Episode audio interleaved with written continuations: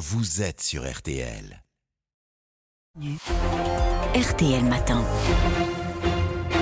RTL 7h43, excellente journée à vous tous qui nous écoutez. Amandine Bégaud, vous recevez ce matin notre ministre de l'Intérieur, Gérald Darmanin. Gérald Darmanin, la Belgique d'abord, une nouvelle fois frappée hier par un nouvel attentat. Un homme circulant à scooter a ouvert le feu en plein Bruxelles, tuant deux personnes, deux Suédois. Il est ce matin et les autorités belges l'ont confirmé tout à l'heure, toujours en fuite. Est-ce que vous avez la certitude qu'il n'a pas passé la frontière, qu'il n'est pas en France ce matin? D'abord, je veux évidemment apporter tout mon soutien à nos amis belges et, suédois. J'ai eu la ministre de l'Intérieur deux fois au, téléphone euh, hier soir.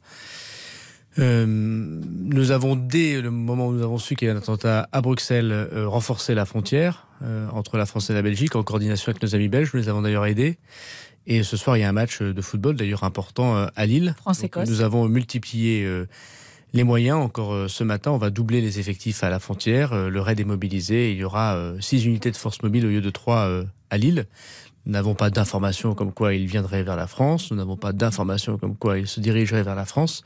Mais soit pour aider d'éventuels complices à s'échapper, soit pour l'empêcher évidemment de passer autre frontière, nous avons un œil très particulier pour ce qui se passe depuis hier soir à la frontière belge. Donc vigilance renforcée sur ce match ce soir prévu à Lille.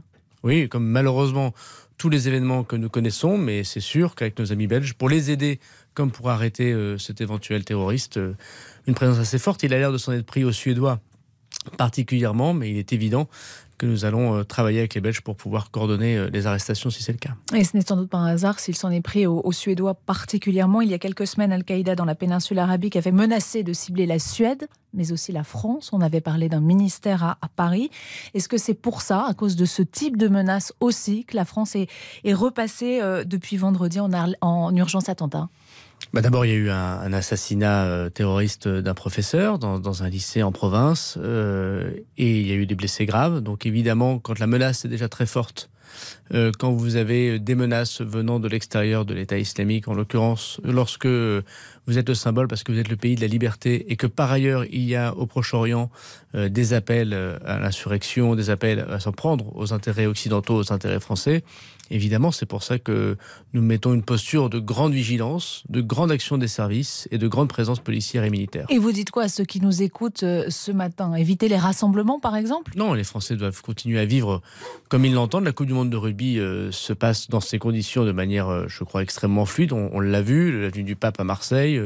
la vie de tous les jours, évidemment, doit continuer. Simplement, il y a désormais des dizaines de milliers de policiers, de gendarmes, de militaires de services de renseignement que je remercie pour leur travail. À Arras, ils sont intervenus malgré le drame en moins de 4 minutes, mm. de façon très courageuse.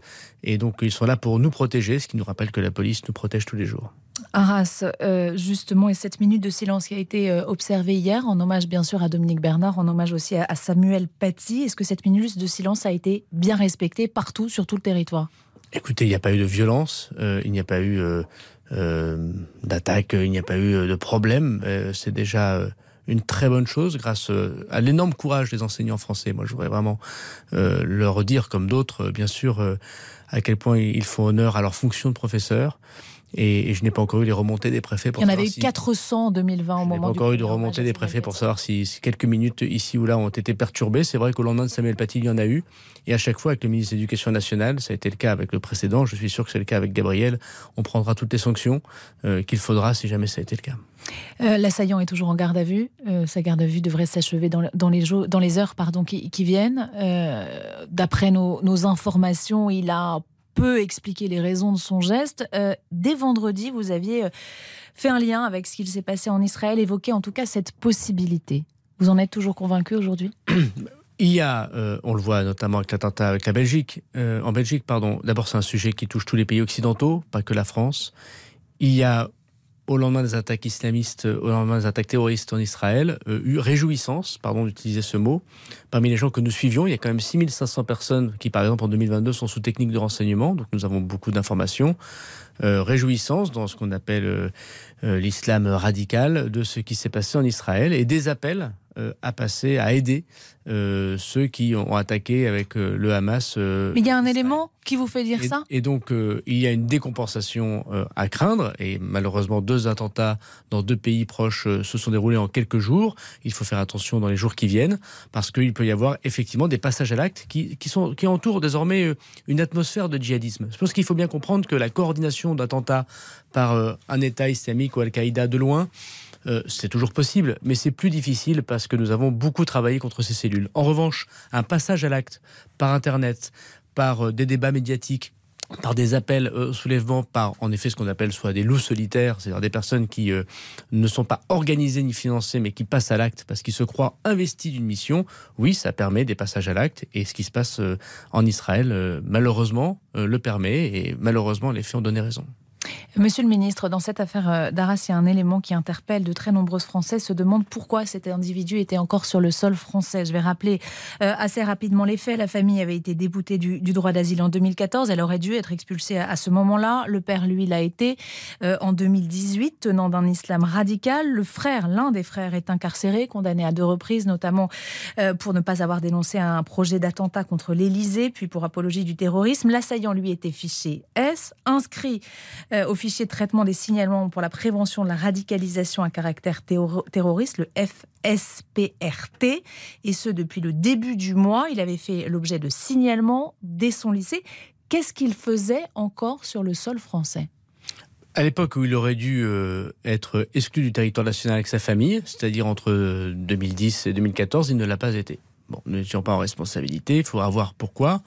Euh, ce qui est sûr, c'est que depuis, ils ont demandé l'asile. Hum on leur a refusé et on a pu en effet euh, expulser le père sous le quinquennat du président de la République, enfermer le frère, parce que c'est la DGSI qui a fait un article 40 pour apologie du terrorisme, et lui, puisqu'il est arrivé avant l'âge de 13 ans sur le territoire national, malheureusement, nous ne pouvions pas, je ne peux pas l'expulser. Sauf que la loi prévoit des cas. Je la loi, bah, j'ai lu, juste vous me répondez après. Si l'individu a un comportement de nature à porter atteinte aux intérêts fondamentaux de l'État, s'il est lié à des activités à caractère terroriste ou s'il réalise des actes de provocation explicite et délibérée à la discrimination, la haine ou la violence contre une personne déterminée. Ce n'était pas le cas, il ne faut pas refaire. Les signalements, pardon, les signalements du non, lycée. Non, ce pas à caractère terroriste.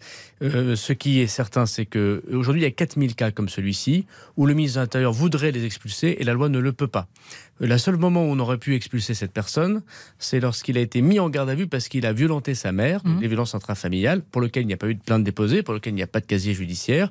La préfecture du Pas-de-Calais à l'époque a très bien fait son travail, puisque j'avais demandé une circulaire, je leur avais dit expulser tous les étrangers délinquants qui sont euh, euh, dans les gardes à vue. Et lorsqu'ils ont demandé à la justice est-ce qu'on peut l'expulser, ils ont répondu non, la loi vous empêche on protège tous les gens qui sont arrivés avant l'âge de 13 ans sur le territoire national. Cette loi est absurde, il faut la changer. C'est d'ailleurs le cœur même du texte que je propose aux parlementaires dans la loi immigration.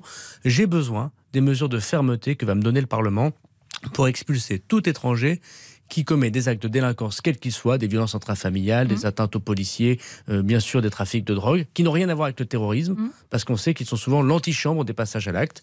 Et si la loi, quand la loi sera votée, le plus rapidement possible, je pourrai appliquer avec les policiers l'expulsion de tout étranger délinquant. Sauf que dans le texte, en tout cas en l'état euh, du, projet de loi, il faudra que cet individu ait été condamné pour des faits passibles de 10 ans de prison. Non, ce n'est pas, ce n'est pas, vrai. En cas de récidive, c'est 5 ans et c'est pas condamné, c'est en cours la peine de. En cours la peine de. On n'a pas besoin d'attendre la décision de justice. Quelqu'un qui aurait violenté sa femme, quelqu'un qui aurait attaqué un policier, quelqu'un qui aurait euh, fait un trafic de drogue, qui aurait été en garde à vue, le cas de ce terroriste. Avant même d'être jugé, pourrait être renvoyé. C'est ce que je fais tous les jours dans des cas plus graves, dans des cas de, tentative d'homicide par exemple. Et dans, la loi que je propose, c'est avant même d'attendre la condamnation, s'il encourt la peine de, je peux obtenir son expulsion.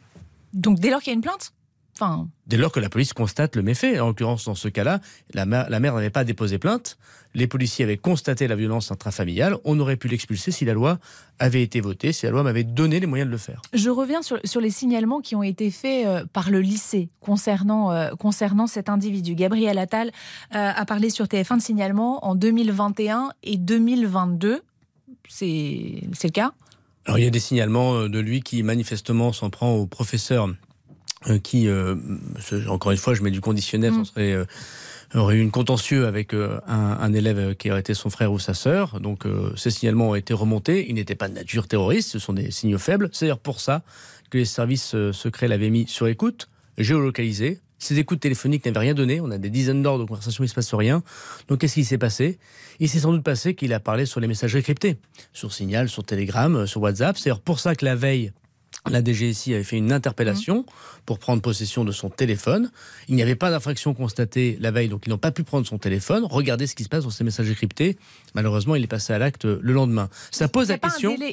Ça pose la question de savoir est-ce que les écoutes téléphoniques classiques fonctionnent encore? Est-ce que la loi donne aux services secrets les meilleurs moyens pour regarder ce qui se passe. Parce qu'on n'est pas dépassé techniquement, tout simplement. Alors, on n'est pas dépassé techniquement, on est capable euh, de regarder ce qui se passe sur Telegram, sur Signal, mais ça demande énormément de travail des services, donc de la perte de temps, et parfois, nous allons moins vite, effectivement, que les actes terroristes. Et donc, ça pose la question de savoir si on ne demande pas à WhatsApp, à Signal, à Telegram, de nous donner les moyens de pouvoir rentrer dans ces conversations euh, téléphoniques numériques, de nouvelles formules qui permettent, j'espère, demain d'arrêter des attentats comme hier, les écoutes téléphoniques nous ont permis de le faire. Et le délai entre le signalement par euh, l'éducation nationale et euh, le fichage 2021-2023, il n'est pas trop long on va vérifier avec Gabriel Attal si effectivement euh, nous avons tous bien travaillé, bien sûr. Mais c'est pas un reproche. Non, mais j'entends bien. Pas améliorer les choses. quand il y a un attentat, bah, soyons clairs. Hier, on avait juste d'un mot une auditrice qui nous disait Moi, je suis enseignante, je signale des faits d'élèves qui se radicalisent et ça ne remonte pas. Alors, ça remonte, tout simplement. On ne redonne pas à l'éducation nationale euh, et aux professeurs, évidemment, euh, si on, on suit les gens. Le fiche S, c'est quoi? C'est quelqu'un qui est suivi, dont nous, nous savons qu'il est suivi, mais la personne ne sait pas qu'il est suivi. Sinon, ça n'a pas d'intérêt. À chaque fois qu'il y a un attentat, évidemment qu'il faut que nous reposions les questions de savoir si on a fait bien les choses. Parce qu'il y a des drames, il y a des familles qui pleurent quelqu'un. Il y a aussi, aujourd'hui, 43 attentats déjoués, un tous les mois, tous les deux mois par les services de renseignement français. Et malheureusement, la menace terroriste, elle est très forte. Le combat, il est culturel, dans les têtes, euh, plus que dans les textes. Et nous devons être extrêmement durs contre l'islam radical. Et c'est ce que nous allons faire encore dans les semaines qui viennent. Merci, monsieur le ministre.